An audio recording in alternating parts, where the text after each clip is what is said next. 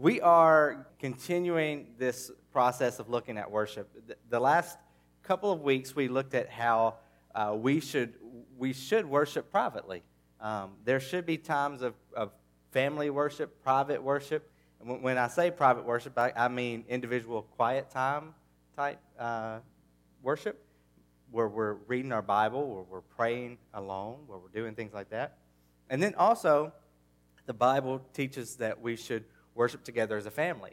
And we, uh, we specifically looked at Deuteronomy chapter 6 and saw how God uh, told us to, to not only for us to worship Him, but to, to, for our children, for us to teach our children to worship Him. And the truths that He teaches uh, and that we learn, we are to teach to our children, and they're to teach it to their children, and so on. And so that's what we've been looking at the last couple of weeks. And this week, we are going to look at corporate worship, how we should worship together. And we're going to look at uh, several verses that are spread out. And last week, we were in Deuteronomy chapter 6 and camped out there and stayed there the whole time. And this week, we're going to look at um, more passages throughout Scripture. And the reason that we're going to do this is, and we're going to stick primarily to the New Testament, um, the reason we're going to do this is because we're not given an, many examples in the New Testament, um, especially once Acts gets here, the church begins. We're not given many examples and looks into one worship service. We're, we're, we're told a lot about how churches should act and what they should do, and what individuals who follow Jesus, how they should live their lives, and how they should worship God, and things like that. But when it comes to corporate worship, there are some passages, and we're going to look at them this morning, um, but there aren't any that just cover everything in detail. And so, what I want us to do is to look at some different passages uh, that will form a mosaic of what worship should look like. Um, before we get into this, I, I do want to remind you of what worship is. Worship is, is, when it comes to worshiping God, worship is anything that we do to show God His worth, to reflect God's glory, to reflect His worth, His worthiness of being worshiped.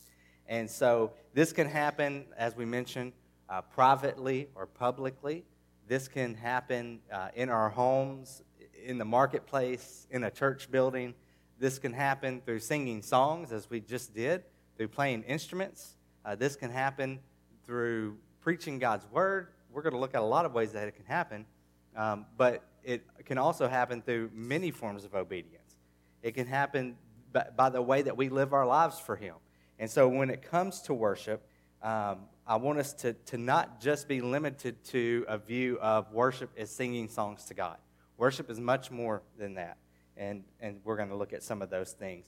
And, and remember, as we look at these verses, we're talking about when we worship together, corporate worship.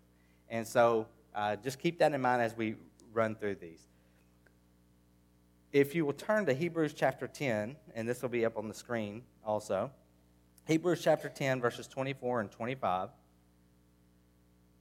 And as you're turning there, I want to tell you that we talked about private worship last week. In private worship, that worship that we do by ourselves or with our families, that in our homes, in a, in a discrete setting, those, that type of worship is what fuels the fire for healthy and strong corporate worship.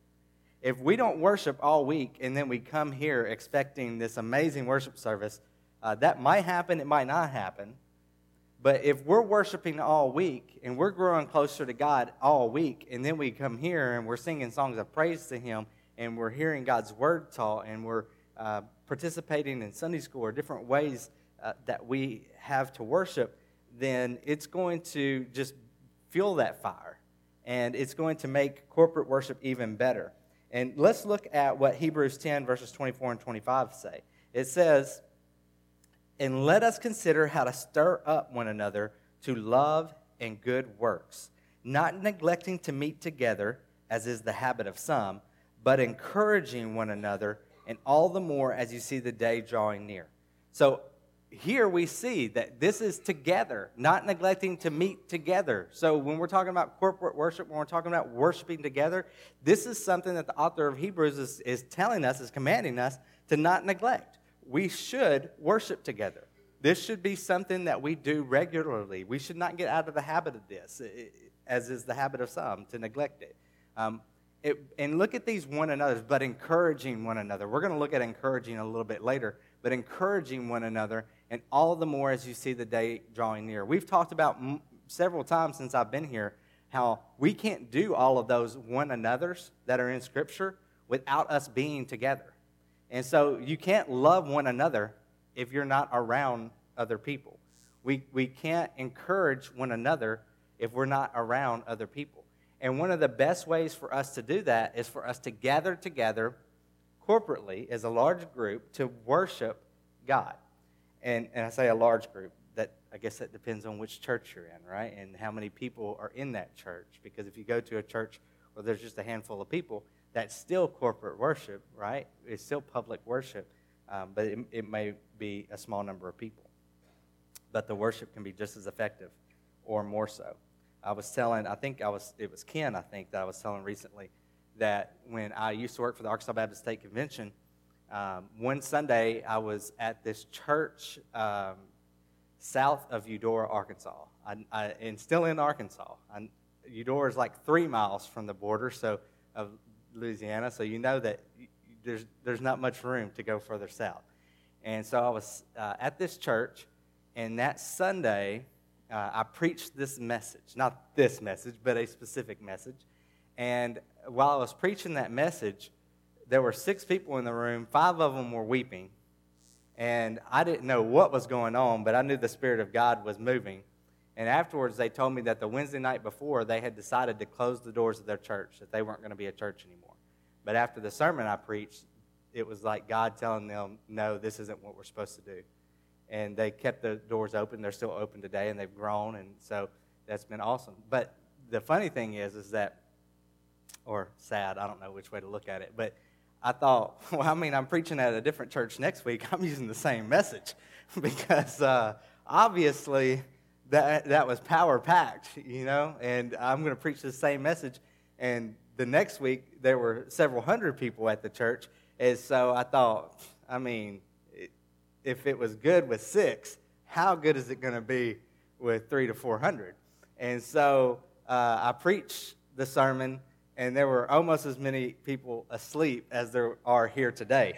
And so it's important to remember that when we are draw, when we're getting together, when we're being together, encouraging one another, and, and worshiping together, that it's not just about what we as individuals bring to the table. It's about who we're worshiping. It's about who is going to be there to move and to stir and yes, we're to stir up one another, but it's the Holy Spirit that's within us that is sparking that and igniting that and, and seeing that that is happening. Uh, so let's, let's also look at Acts chapter 2, verses 42 through 47. And again, if, if there are any passages in the New Testament that really describe a worship service or what a church should look like when they're worshiping together, maybe it's this one, but it's important to remember that this is just a snapshot of a worship service that happened right after Pentecost. And it tells us what is happening in the church right after um, Jesus ascends into heaven and the Holy Spirit comes and fills the disciples. And so this is right after that. And so when we look other places in Scripture, it's not, um, it looks differently than this at times. But these are, there are some, some principles and some characteristics of worship that we can get from this and that we can apply directly today. And so I think it's important for us to read this together. Acts chapter 2, verses 42 through 47. And they devoted themselves to the apostles' teaching and the fellowship, to the breaking of bread and the prayers. And all came upon every soul, and many wonders and signs were being done through the apostles. And all who believed were together and had all things in common and they were selling their possessions and belongings and distributing the proceeds to all as any had need. And day by day, attending the temple together and breaking bread in their homes, they received their food with glad and generous hearts, praising God and having favor with all the people. And the Lord added to their number day by day those who were being saved. And so we see here this beautiful image of what the church looks like when it's worshiping together, when it's living life together, when it's being together.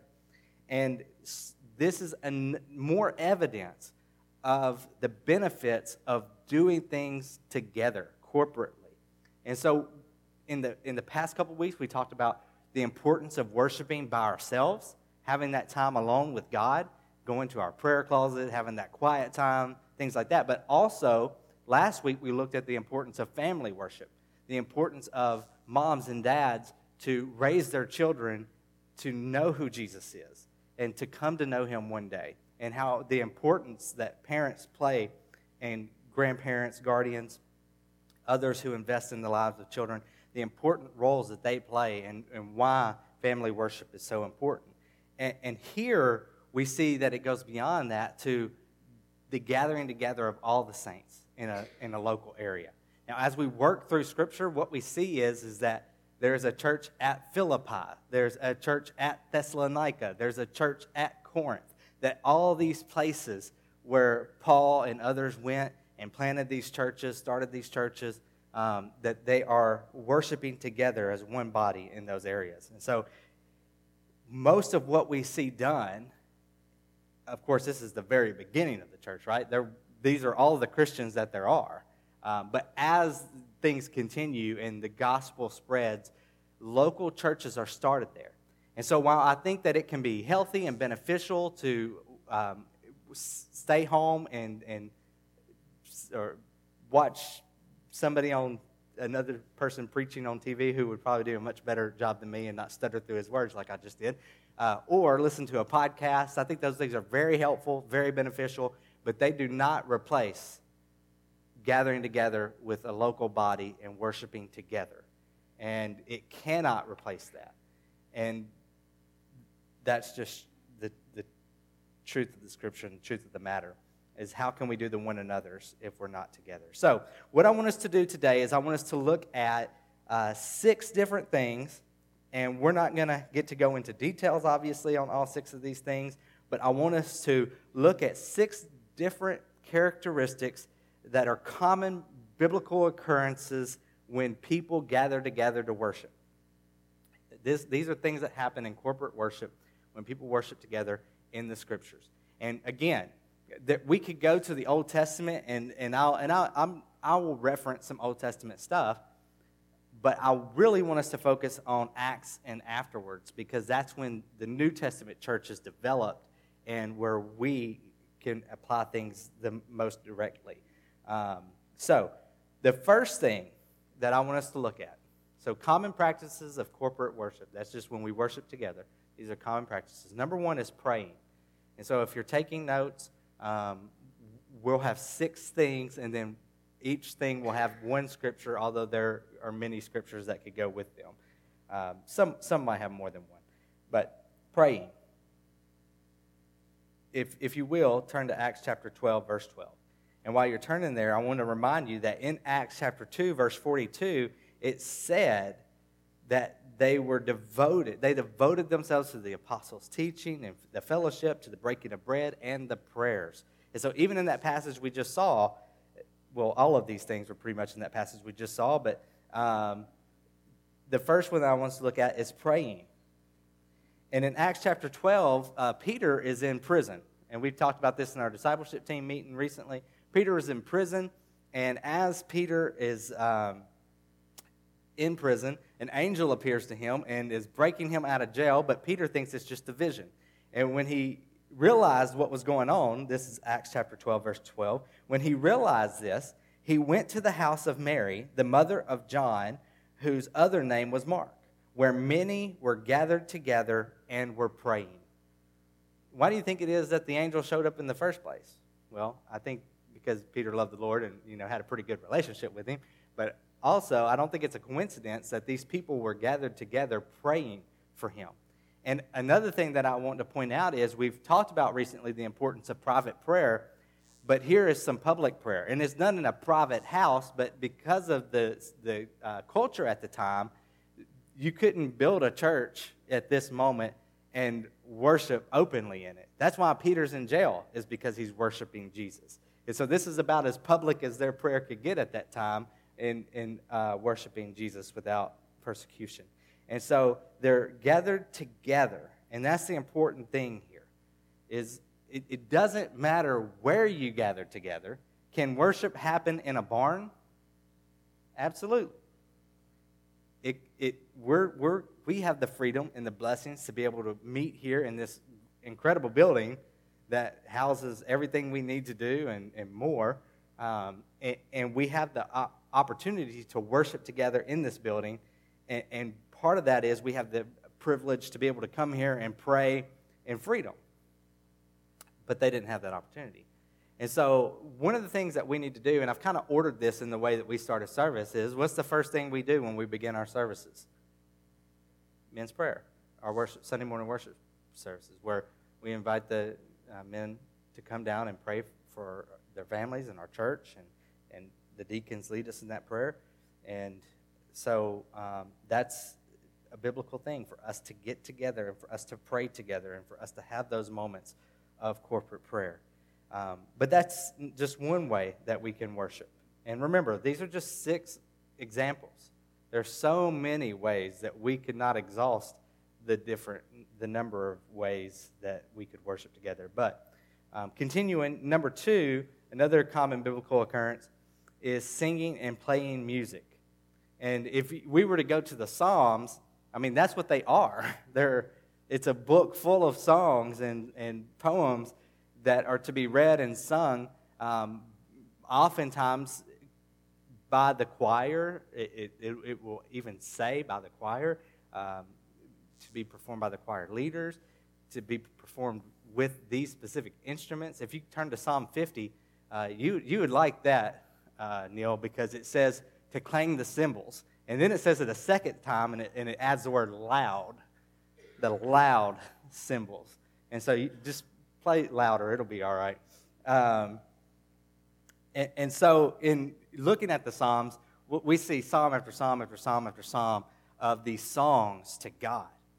And so we, we see the importance in the Old Testament, of course, of singing, and there, I mean, the Song of Moses. There, even outside of the Psalms, there are songs in the Old Testament. But then we get to the New Testament, and this hasn't left. This is still present. And if you look at Ephesians 5:19, and we'll go ahead and look at a couple different passages here, but Ephesians 5:19 says, addressing one another in psalms and hymns and spiritual songs, singing and making melody to the Lord with your heart. And so this is a way for us to worship. Uh, how many of you would say that there have been moments in your life that during singing a song or hearing a song even, you felt extremely close to the Lord? How many of you have ever felt close to God through a song? And so we, it's just a part of how God created us. There's something about the song that rises up in us. And, and that's not just a cultural thing, it's not just an American thing, right? Every culture has song, every culture has their own way of doing things. I remember when I was taking a missions course when I was a lot younger. Uh, I think I was like maybe 21 or so. Um, it was in California, and one of the things that we had to do is listen to these different ways that different cultures worship. And there was this uh, one Mongolian chant that I, it didn't even, it sounded like a bullfrog, really, but to them, it, it was beautiful. It was worshipful, right? That's how they worship through that type of song. And so each culture might have its own way of worshiping, but we, worshiping through song is common. Let's look at Colossians 3 16 and 17. Let the word of Christ dwell in you richly, teaching and admonishing one another. And notice that even these verses can't even talk about worship without naming some of the other ways to worship. But back to it. Uh, Let the word of Christ dwell in you richly, teaching and admonishing one another in all wisdom, singing psalms and hymns and spiritual songs with thankfulness in your hearts to God. And whatever you do, how can we worship? And whatever you do, in word or deed, do everything in the name of the Lord Jesus, giving thanks to God the Father through him. And so we see so much in these two verses. First of all, I want to remind you of something I've said already, and I'm going to continue to say just because I want it to sink in, is that worship happens in a myriad of ways. And here it's, it's said, whatever we do, if we're doing it to the glory of God, right? If we're doing it with thanksgiving in our hearts, it, of course, this would uh, exclude anything that God has previously told us not to do. So we're not to sin and say, Thank you, God, for this illegal drug or something to that effect. Thank you, God, that my car goes 120 down um, Highway 71 or something to that effect. We're, but when we live our lives within the boundaries that God has created, then whatever we do, do it to the glory of God, and that's worship. But specifically here, what I want us to look at is as in Ephesians 5:19, I want us to see that in, in Colossians chapter 3, verse 16, that we're singing psalms and hymns and spiritual songs with thankfulness in your hearts to God. And so when we're singing these songs, we're not supposed to sing, I've got joy, joy, joy, joy down in my heart. Where? Down in my heart.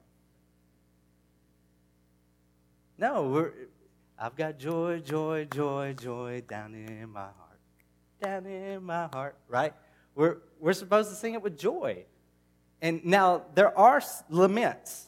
There are songs, and the Psalms are full of these. Uh, as the deer pants for the water, so my soul longs after you. By the rivers of Babylon, we sat and wept. We, we hung up our instruments. We're not playing anymore it, it, because they were in Babylon. They were in, they were, uh, in trouble. They had been taken in exile. And they were singing these songs of lament, of sadness, but in a way where they trusted God and they were bringing their sadness to God in song. And so I'm not saying we shouldn't sing sad songs. What I'm saying is when we sing songs of joy, we should sing them with joy.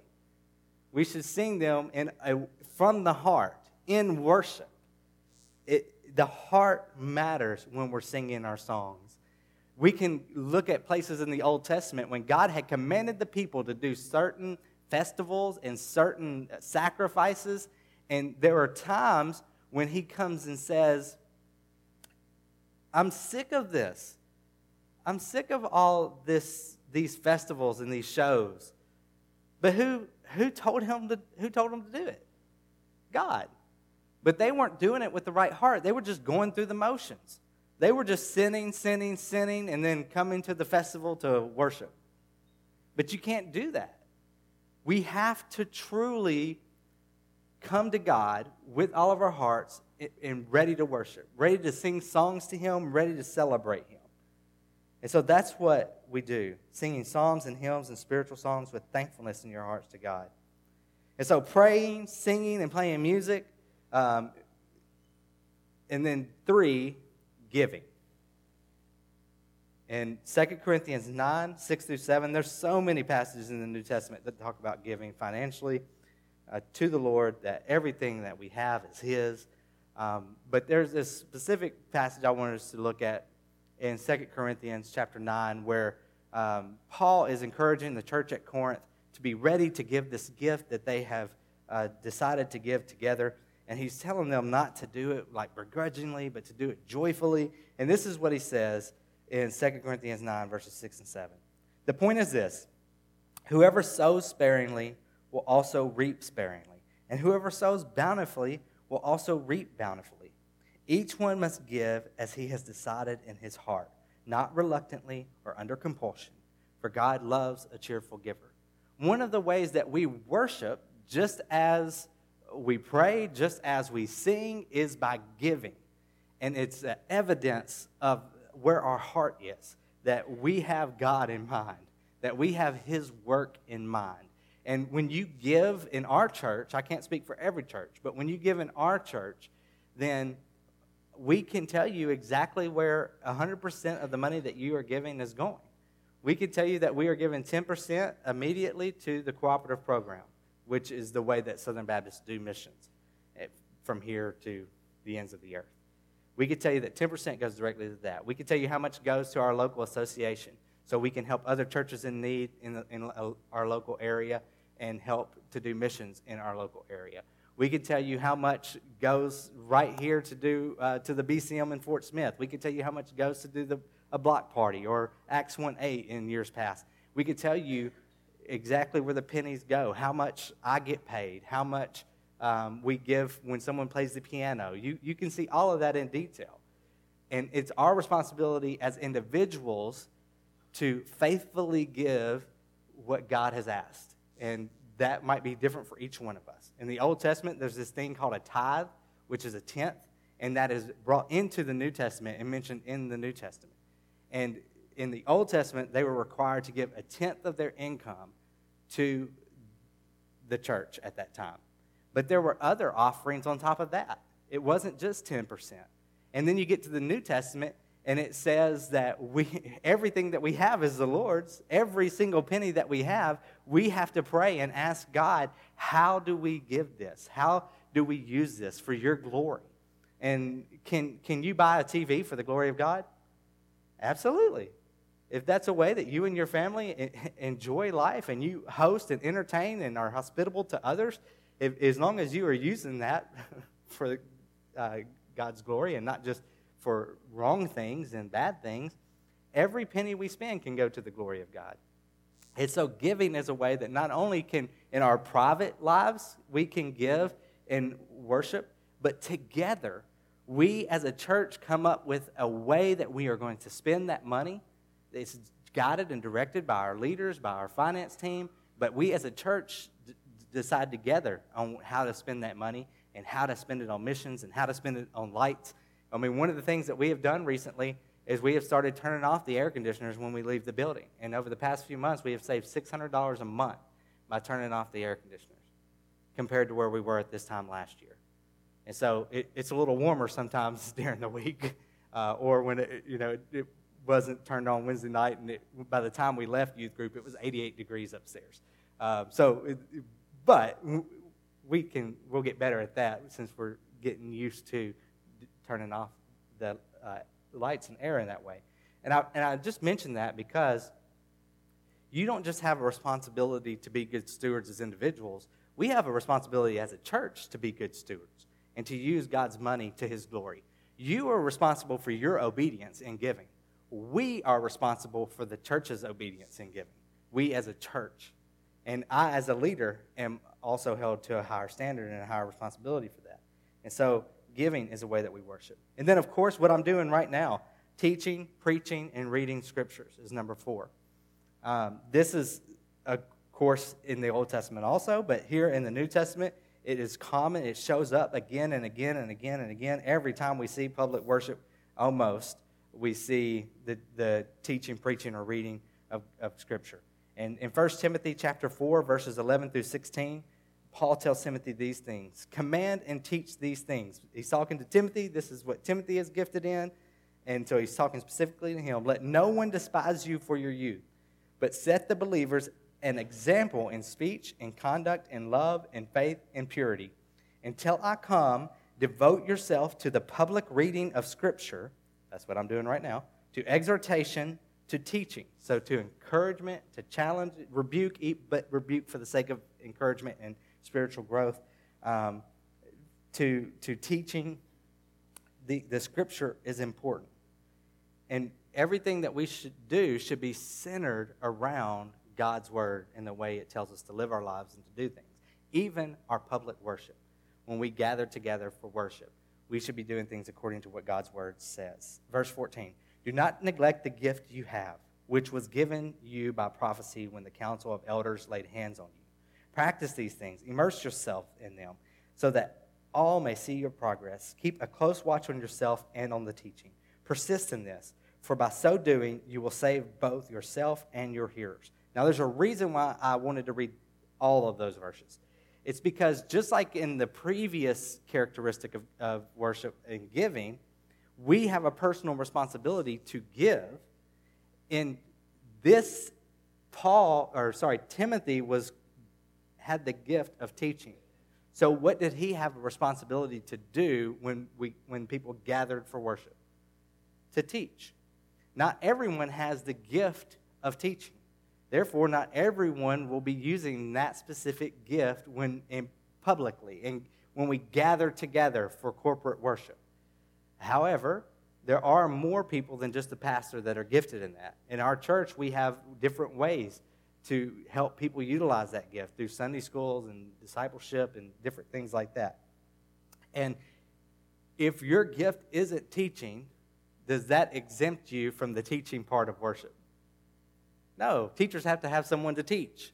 And so you, we are to all come and to learn from the teaching. Number five, encouraging. So, in common practices of corporate worship, we have praying, singing, and playing music, giving, teaching, preaching, and reading scriptures. And then five, encouraging. And I, I almost didn't put this one in there, but every verse that, every passage that we have looked at today has seemed to include admonishing and teaching or encouraging, exhortation, um, encourage one another, all these different phrases. And so this is something that I believe, and when I say encouraging, I don't just mean giving, them, giving everybody a pep talk every time we're together, but this, but sometimes that is needed, and sometimes correction is needed, and, and encouragement, and hey, see that you're doing that, and I love you, and I really think that this is a bad move, that this is dangerous for you. Now, you have to have love to be able to talk to someone like that, to be able to address them like that. But if you love someone, are you going to correct them when they're headed toward danger? Yes. Those of you in here who are parents, you know what I'm talking about. You're not going to let your child bite the electrical cord. You love them. You're going to rebuke them from doing that. Stop. No. Bad boy. Oh, that's a dog. I'm sorry. But we're going to encourage, encourage in different ways. And I want to go back to one of the passages we open with for this Hebrews 10 24 through 25. And while you're, you're looking at that or turning there, uh, we could talk about all of these different ways, addressing one another in Ephesians 5 19. Um, in Acts 12 12, they were praying for Peter so much so that the little girl who answered the door was scared and thought he was a ghost because he was supposed to be in prison. In Colossians 3 16 and 17, um, it's teaching and admonishing one another. Admonishing is a, a rebuke, a correction, most of the time, uh, an admonishment. And then in giving, um, where each one must give as he has decided, not reluctantly, and, and it's together. And then in teaching, um, the 1 Timothy 4 11 through 16, his teaching was to go to the exhortation, um, according to verse 13. So then, going back to Hebrews 10 24 through 25, and the encouragement was in the Acts 2 passage, but in this passage, and let us consider how to stir up one another to love and good works. And then verse 25, not neglecting to meet together is the habit of some, is the habit of some, but encouraging one another. And so we're to stir up one another. We're to encourage one another. This is a part of public worship. And now we don't always do a great job of this. We don't always do a great job of several of these things. But this is supposed to be a part of our public worship. We're to look around us and, and to see who needs encouragement. That might be a pat on the back. That might be, hey, let's go pray in the other room that might be a, a myriad of things, but we are to encourage one, one, another. And then the last thing that I want us to look at, and we're not going to go into detail on this um, because in two weeks we're going to do one of these things, but the last thing that we're supposed to do is uh, ordinances. This is a common practice of corporate worship, of when people worship together. And the ordinances that we as Southern Baptists look at and we believe are biblical um, are baptism and the Lord's Supper. And last week we had a baptism, last Sunday morning. I think, was it the last two Sunday mornings? It was, we've had two baptisms recently. And uh, that's exciting. If anybody else needs to get baptized, then come on. In fact, I, I know of another baptism coming up soon. And so uh, this is where we publicly profess our belief in Jesus, and we do so by baptism. And baptism is simply, in, in fact, let's actually look at a verse here, Matthew 28 19 that should be familiar to you guys because we have looked at it several times over the past few months. Uh, from the Great Commission, verse 19 of Matthew 28 Go therefore and make disciples of all nations, baptizing them in the name of the Father and of the Son and of the Holy Spirit. So, this is a common thing that's done in corporate worship where people are baptized to tell the world, I'm following Jesus. There has been a change in my life, there has been a change in my heart. I am a Christian. And, and the reason, uh, if you go in the New Testament, they were usually baptized in rivers and things like that. Hey, aren't we fancy? We have a baptistry. We can dunk people right here for your view and pleasure. And so uh, we have that opportunity and the privilege to be able to do that. And it is a way for us to all worship together. When someone is being baptized, it is about their following Jesus and their relationship with Jesus, but it's also about the body. And so that's an incredible thing. And then the Lord's Supper, the last thing I want us to look at. 1 Corinthians 11, 23 through 26. Um, and actually, we're not going to read all this. And the reason we're not going to read all this is because in a couple of weeks, we'll be looking at this in detail. Um, on September 29th, we're going to have the Lord's Supper. And so I encourage you to come um, and to be here for that as we worship together through the Lord's Supper. But this is just something that Jesus himself told us to do. Just like he told us to go and baptize, as we just read, he told us to remember him. And, he, and the example he gave was to the disciples on the night before his crucifixion when they were in the upper room. And he gave them, he broke bread and drank wine, he told them that the bread represented his body that would be broken for them, and the bread, uh, sorry, the wine represented his blood that was going to be spilled for him, for them. And we look back on that act, and in the same way, we remember what Jesus has done. And the Lord's Supper can be an incredible time of worship for us, where we remember just what it costs for us to be saved, and it costs Jesus' life. And so, um, that is number six. So, next week, what we're going to do is we're going to look at worship from a little bit different perspective. We're going to look at worship from the future.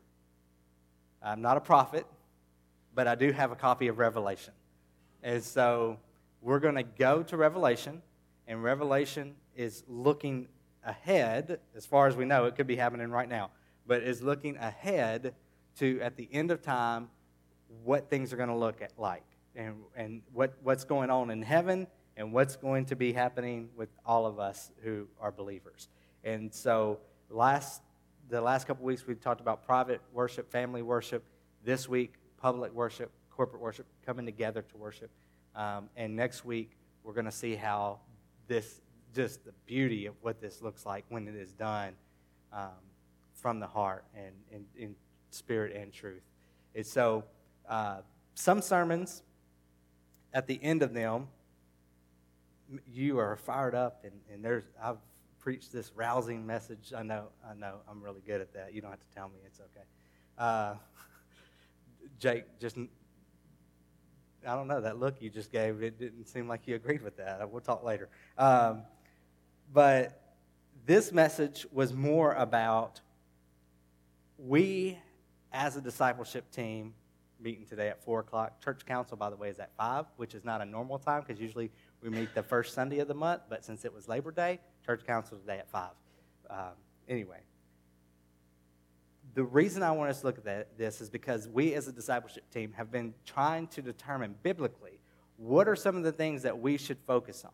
And private worship, public worship were two of those things. And when we're looking at these things together, what I really want us to, to do and to realize is, is that we all have individual parts to play in this.